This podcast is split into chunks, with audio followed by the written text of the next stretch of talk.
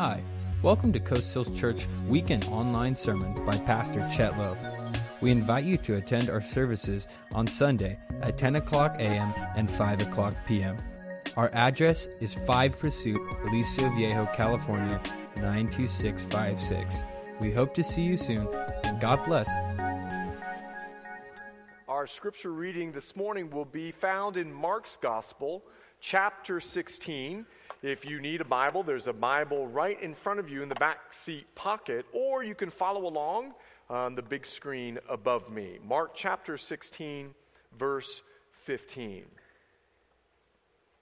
And he, speaking of Jesus, said to them, Go into all the world and proclaim the gospel to the whole creation.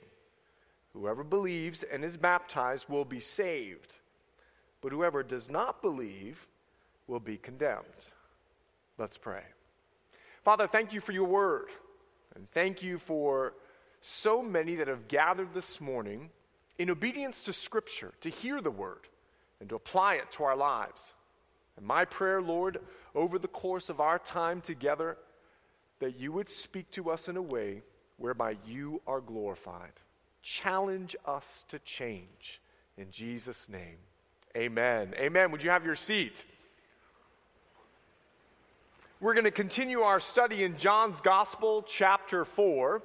John's Gospel, chapter 4. Some of you are wondering, will we ever get out of John 4? Today is that glorious day. We will get out of it and get into a little of John 5, I pray. I have hope that we will do it. Uh, John chapter 4, if you want to turn in your Bible there, John's Gospel chapter 4, the title of our message the title of our message this morning is The Journey of Faith. The Journey of the Faith. Let me uh, catch us up to speed with where we're at. Jesus is enjoying the celebration of souls from John chapter 4. He's just come from Samaria and he's enjoyed a great harvest at his word. He simply told a woman all that she had ever done. She went and told an entire village, and now an entire village has come to Christ as he's celebrating this incredible harvest. For two days he remained there in a Samaritan village as a Jew, and he, he began to explain to them. He basically caught their mind up with what happened in their hearts. And now, well, now we learned last week he has entered into Galilee. And he's received there. He's received by the residents. And John was very uh, uh, careful to point out last week that he didn't go to Nazareth because he was rejected there. If you remember, they actually tried to throw him over a cliff. And we talked about the responsibility that each one of us have to share the gospel but it's Jesus' responsibility to save. We plant seeds. We may harvest, we may plant, but the truth of our existence is to do the will and the work of God. Well, the Galileans, they had been to the feast with Jesus. They had seen all that he had done. They saw his authority in the temple as he commanded the Pharisees as they made a business out of worship. Uh, the way he was in healing people. They heard the truth that he spoke. And they watched the life that he lived at this festival. And so when Jesus was on his way from Judea back up to Galilee, the residents of Galilee had received them. They were excited that Jesus was in their town. He had come back to Cana. Yet, there was quite a different scene happening in a town over 20 miles away from where Jesus was much different than the celebration that was going on as Jesus entered Cana. Would you pick it up with me at John chapter 4, verse 46? So he came, speaking of Jesus, again to Cana in Galilee. Now, if you remember, that is where he made the water wine, and John reminds us. And at Capernaum, there was an official whose son was ill. Quite a different scene in this home.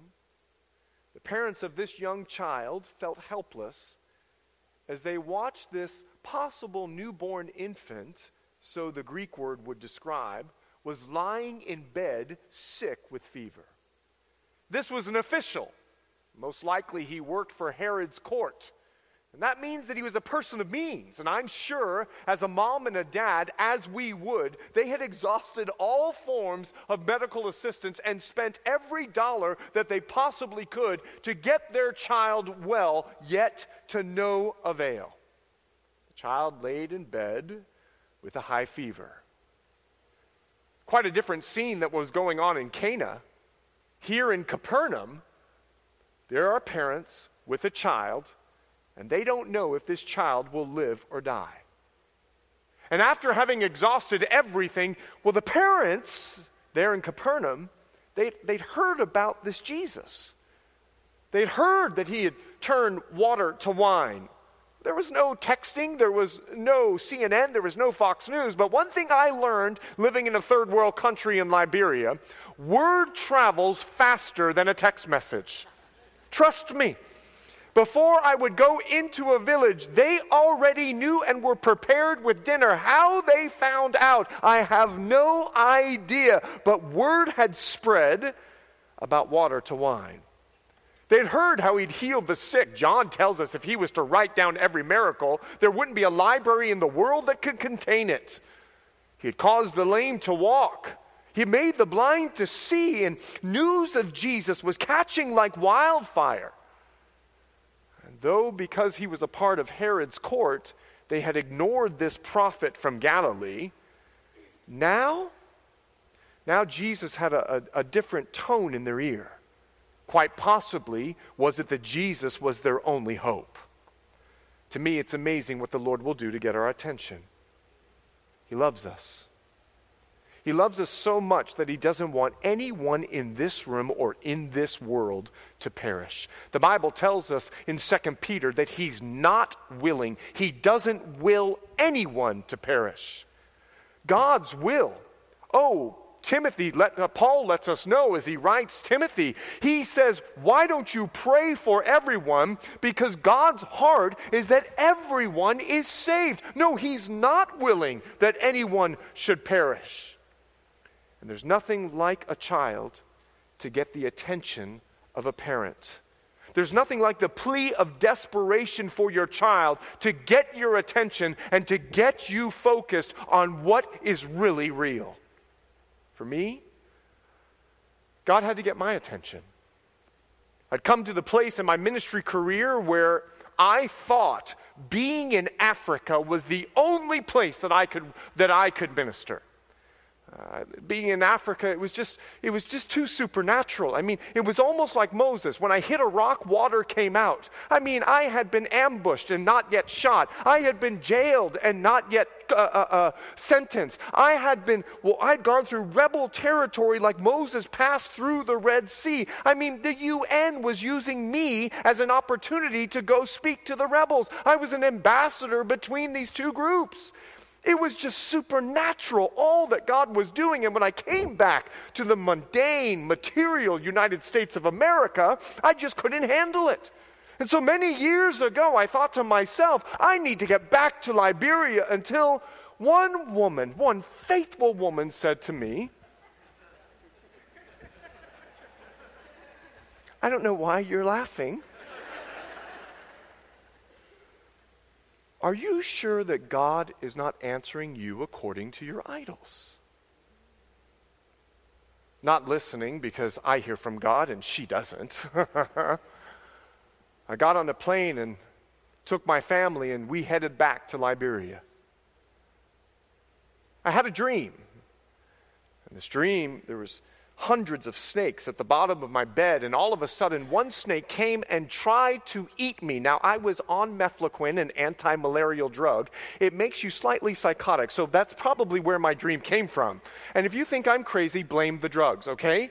And here's what happens I wake up and I'm holding this snake like this. My wife wakes me up. And I say, Andrea, this thing was about to swallow me. No, really, it was real. It was about to swallow, I'm telling you.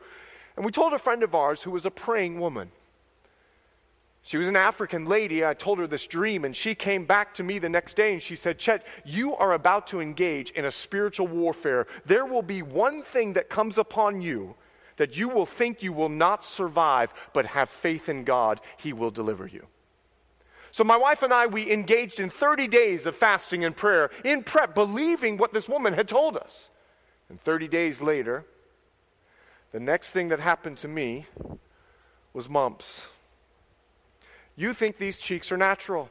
No. This is the result of mumps. And I got it. And my sons got it. And as I watched us with disease, the next, I go on a trip to minister to child soldiers. I'm working for God, man. Six hour trip, four hours into the jungle. And when I got to this rebel base, I'm speaking to the commander who's all of probably 15 years old, and I'm begging him for his kids. And in the middle of the conversation, I feel it malaria. For me, it starts in my fingers. And I knew I had a four hour walk and I had a six hour drive to the nearest hospital.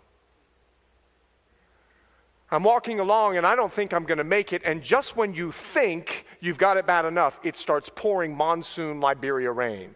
Now I'm soaking wet. I'm shaking like this as I'm walking. Malaria is a dreadful disease, it's the world's number one killer.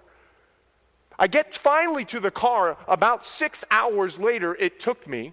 And when I get in the car, the roads have washed out. We have to cut down two trees with our Toyota Tacoma, and we've got to put these trees on the road and then very carefully put our tires on those trees and cross this rushing river of where the road was cut.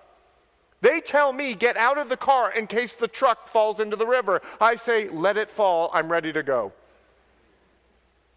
We go about three more hours in the middle of this monsoon, and I, I'm about done.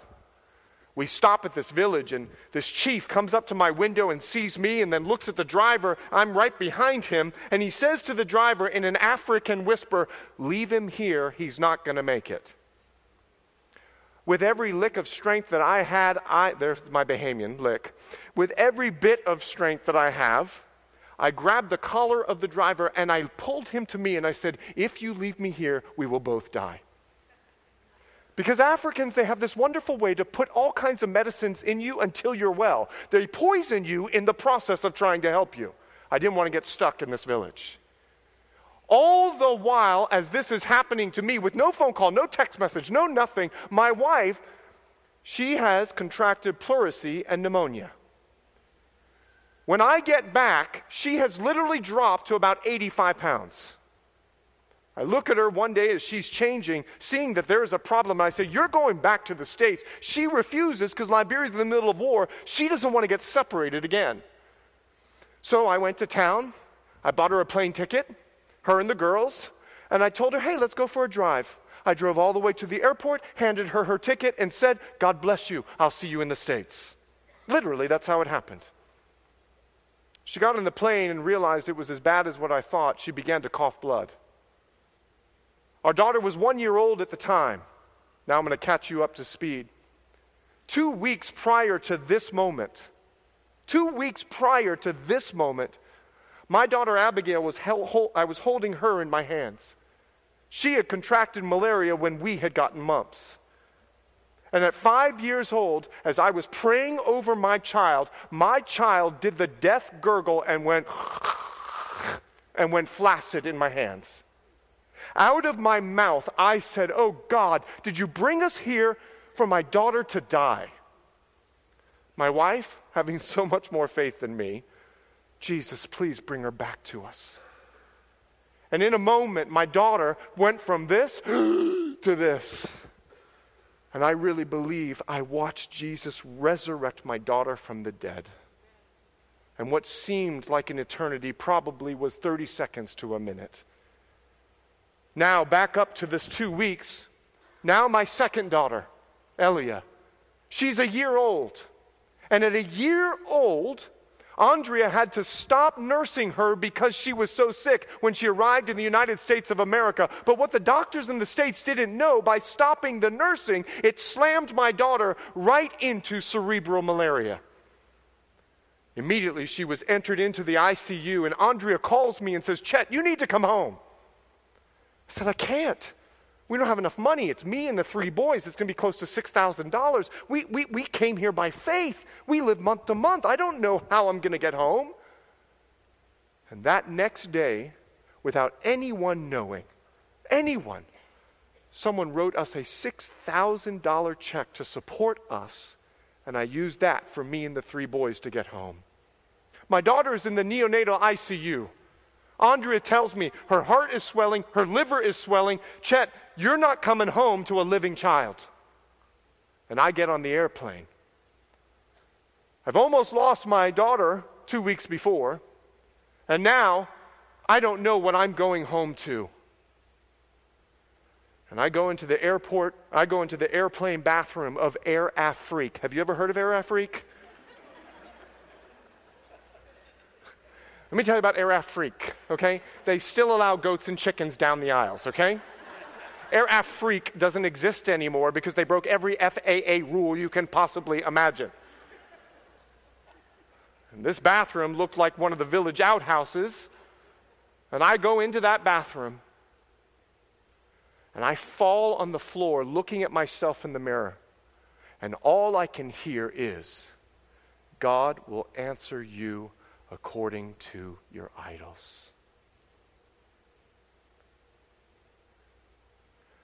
God got my attention.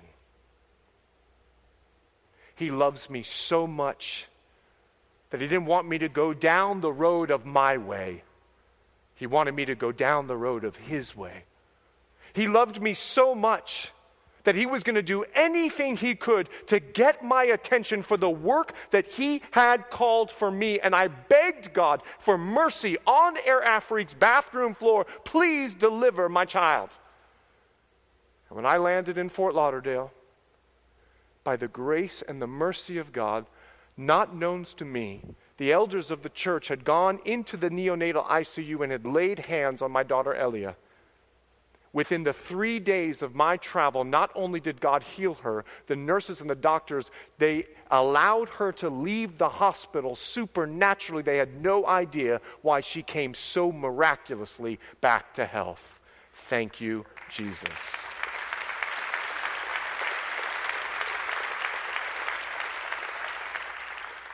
And maybe I tell you this story as a warning.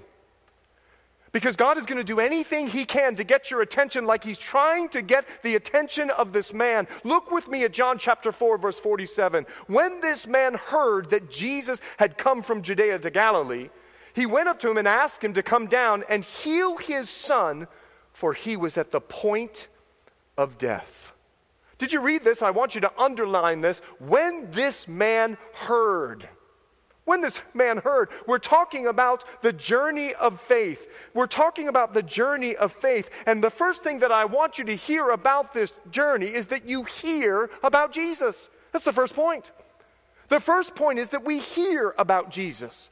People were talking about Jesus. Those that believed in him were telling their friends all that he had done. Once I was blind, but now I can see. I was lame but now I can walk. I was burdened with sin, and he looked at me and said, Peace, I forgive you. Even the Pharisees that didn't believe in Jesus, they didn't even know that they were promoting the cause of Christ by talking about this new and different way. People were tired of Judaism, just like in the nation of Iran, people are tired of Islam. They want something real, they want God. So the Pharisees, who were enemies with Jesus, even though they were talking about this new way, had no idea that they as well were promoting Jesus and sending people to him. And in any case, this man heard. And whether it was from the Pharisees or whether it was from the ones who was believing in Jesus, this man heard and he decided to go. And that's my dream for this church.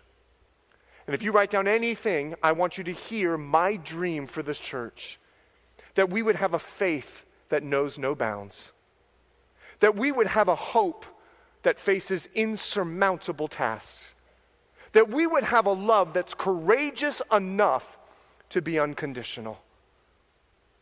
Because we're the body of Christ. And when people hear what Jesus is doing here at Coast Hills, they'll be attracted to come to Jesus. And when they hear out in the community, did you hear about that Coast Hills? Did you hear about those interns? Did you hear she found life and she's breathing life into other people? Did you hear about that young man, Nathan? Did you hear about the fact that he thinks this is the book of Acts happening at Coast Hills? Did you hear about that Coast Hills? They're doing an intern program. I don't care. They talk good, they talk bad, as long as they talk Jesus. And it's happening here at Coast Hills. Amen?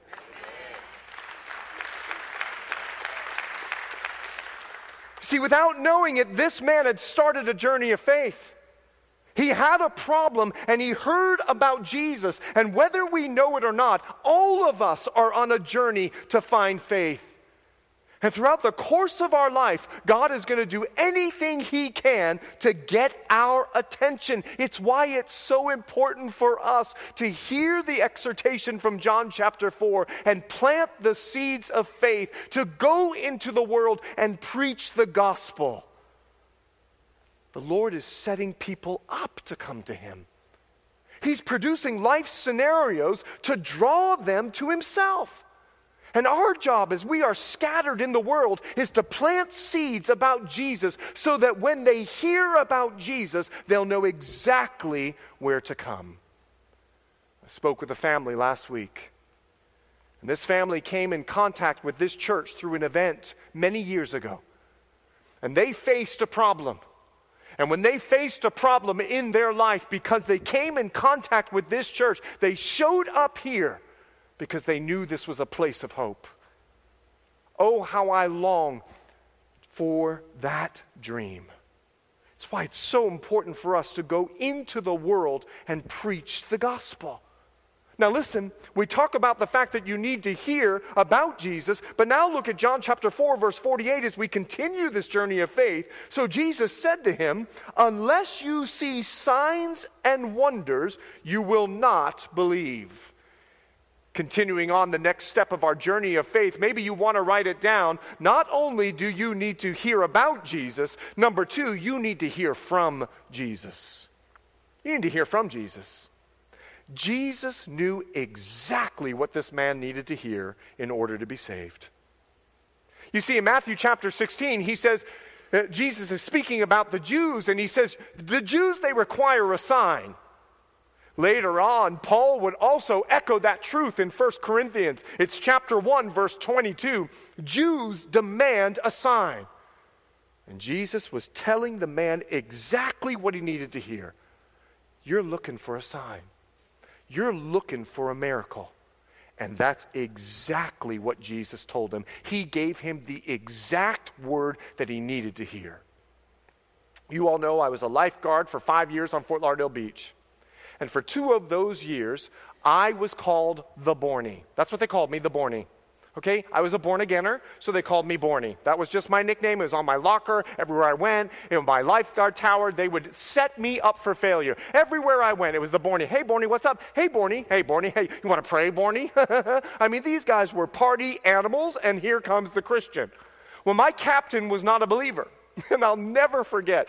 One Christmas, I went over to his house, and when I went over his house, there was a dreidel on his coffee table. And I looked at him and I go, What's up with the dreidel? And I go, Oh, dreidel, dreidel, dreidel. I made it out of clay. And I sang this song, right? And he goes, My wife is Jewish. God bless you. And I left his house, right? And I was like, Man, I've wrecked it. There's no opportunity. And I kept pursuing him. Why didn't you come to church? Why didn't you come to church? Why didn't you come to church, Captain Bill? Just come to church. He never came. Finally, about three years into this experience, one Wednesday night, he and his wife show up and sit at the back seat of the church. I don't even know they're there. The next thing I see at an altar call is Captain Bill and his Jewish wife coming down the aisle to receive Jesus Christ as their Savior and Lord. I was blown away.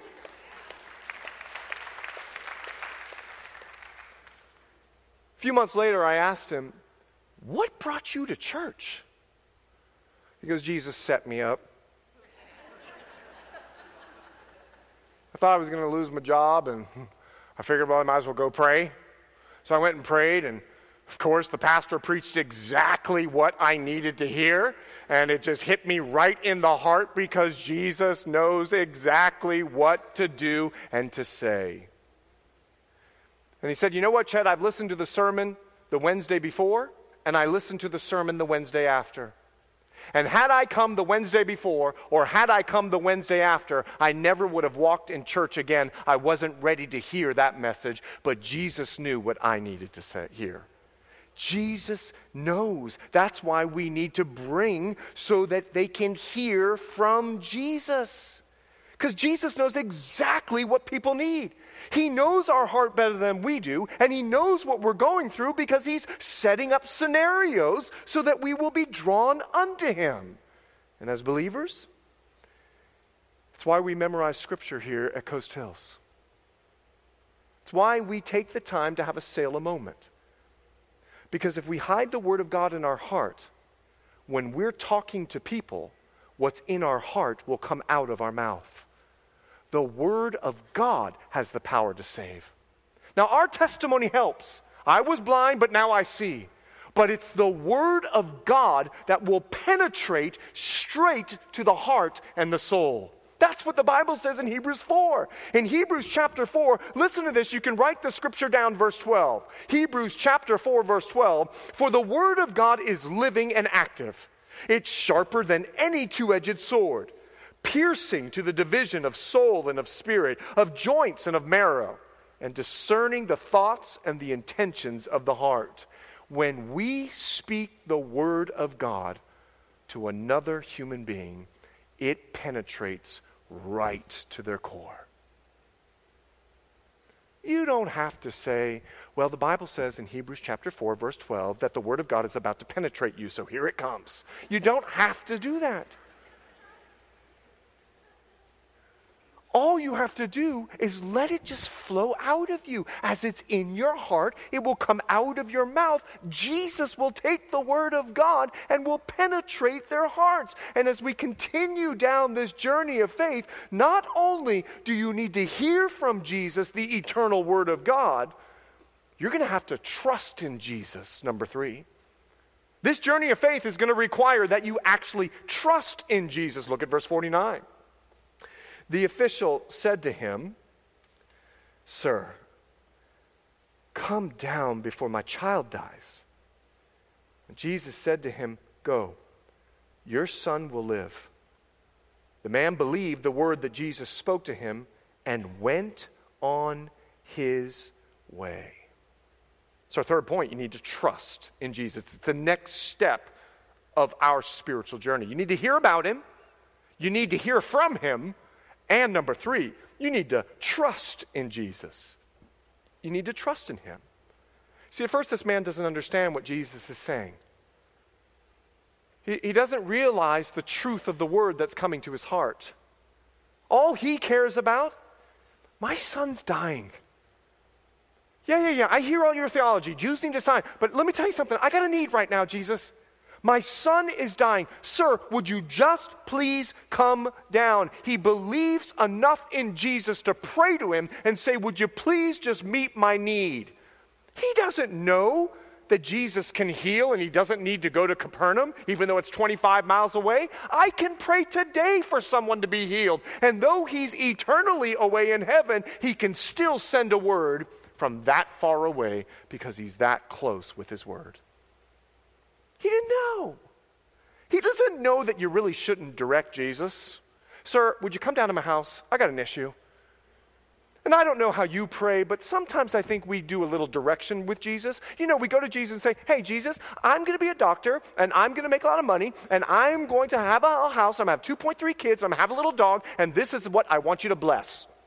And Jesus goes to Chet, No, you're not. I'm going to rip you out of the United States of America. I'm going to plant you in Liberia. You're going to be poor as a church mouse, and watch how I provide.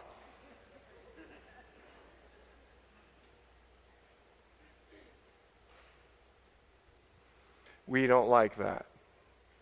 We would rather tell Jesus what to do and then Him bless it. We would rather direct Jesus like this man, but he didn't know you really shouldn't direct Jesus. What I love about this man is all he has is a mustard seed of faith. That's it. That's all he's got. That's all he has to offer. I believe that you can do something. I believe that you can heal my child.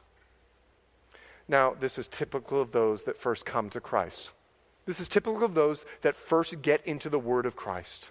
Usually, they're much more concerned about their needs than they are understanding the Word of God. They got a rent to pay, they got a job to get. Jesus, you got to help me out. Usually, when people first come to Christ and they hear the Word of God, there's a little bit of misunderstanding. It's why, when you come to Christ here at Coast Hills, in the Bible we give you, we don't put in the book of, we don't put the little uh, bookmark in the book of Leviticus. Can you imagine if uh, someone comes to Christ and I go, well, start in the book of Leviticus? How many of you have ever even read Leviticus? Yeah, praise the Lord, it's my favorite book in the Bible. But it wasn't my favorite book in the Bible when I was 16 or 17 years old. Burnt offerings and peace offerings and grain offerings. What in the world are these things? No, here at Coast Hills, we put a bookmark in the book of John. It tells the story of Jesus, it's easy to understand. You see, they're little lambs. These new believers that come to Christ, we've got to have a lot of grace with these lambs. They're going to mess up. I got some secrets about the interns.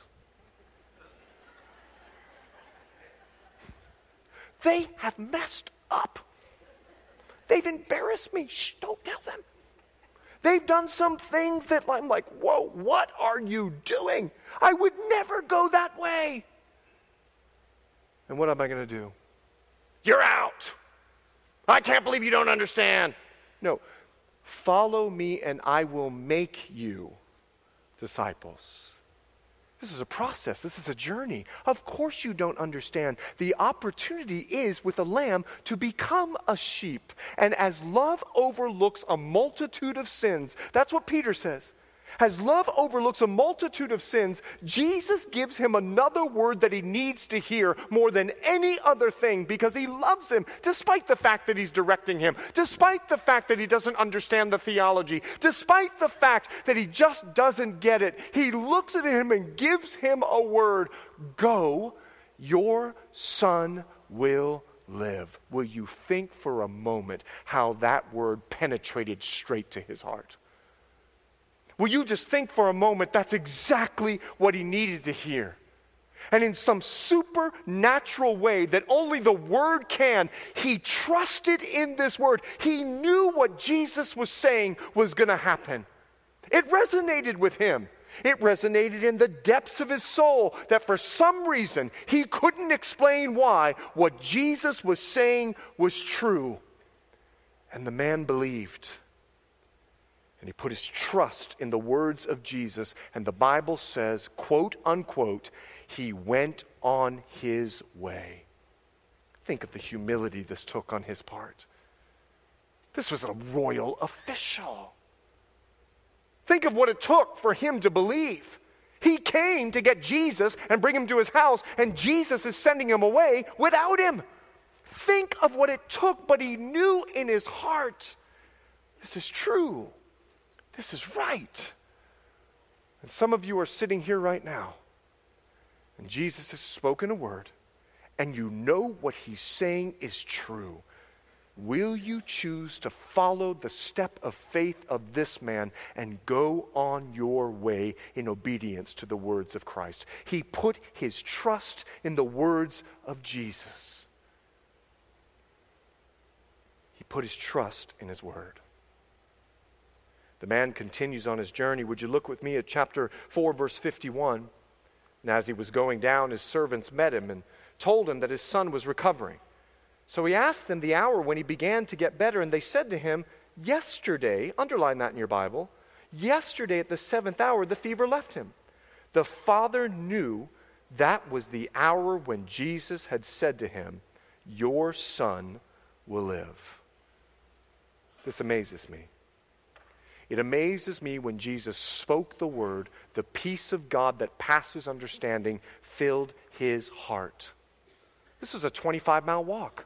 This was a 50 mile round trip. And the servants, well, the servants, they met him halfway. Somewhere along the line from Cana to Capernaum, they met him halfway. And they met him halfway on the following day. That means this father found somewhere to sleep on the road instead of continuing his journey. You think your child is dying. I'm going to walk through the night. I don't care what it takes. But this man was so filled with the peace of God that came from the Word of God, he found somewhere to sleep. And his servants met him the following day. No wonder Paul would read this story and say to the church, Don't be anxious for anything, but pray. Because that's what this man did. And he said in Philippians chapter 4, and when you pray, God is going to give you a peace that passes your understanding. And that's what happened to this man. And so many of us, we start freaking out about life and what's going on when Jesus is drawing us closer to Him so that we'll simply come to Him and pray. But you know what else amazes me? What else amazes me is that the truth of the word of Jesus is always true and it will always surpass your expectations. It always does. You see, when he saw the servants, he asked them, When did he start to recover? And the servants responded, um, No, the fever just left him. He asks, Is he recovering? Is he getting better? Is he coming out of bed? Did the fever break? And they respond, He's playing. Like, he is totally healed. He is up. He's got his Legos. He's doing the whole deal at the house. I'm telling you, man, you got to come and see what happened. So the man goes, When did this happen? He tried to figure out the Word of God. He tried to figure out the will of God. And he goes, Now, when did this happen? And they said, The seventh hour. And all of a sudden, the man, that's exactly when the Word spoke to me. It's true. It will always be true. And you can question it, and you can wonder about it, just like this man, but you will come up with the same answer that he did. It's always going to be true. So let me tell you, young person, when the Bible says bad company corrupts good morals, try to prove it wrong. You won't. You won't. You hang around bad, you become bad. That's exactly what the Bible says. You can't prove it wrong. You can't prove it wrong. You just can't. The Bible says, listen, if you're anxious, pray. He'll give you peace. Try to prove it wrong. Try to prove it wrong. Wonder about it, question it, because I love when people question the Word of God. You're going to come to the same conclusion that he did. He believed. He believed. So much so, would you look with me right there at the end of verse 53? And he himself believed, and all his household. And this was the second sign that Jesus did when he had come from Judea to Galilee. Finally, number four, I want you to write it down. Not only will you believe, but when this journey of faith happens and you come to the place of belief, you will tell others about Jesus.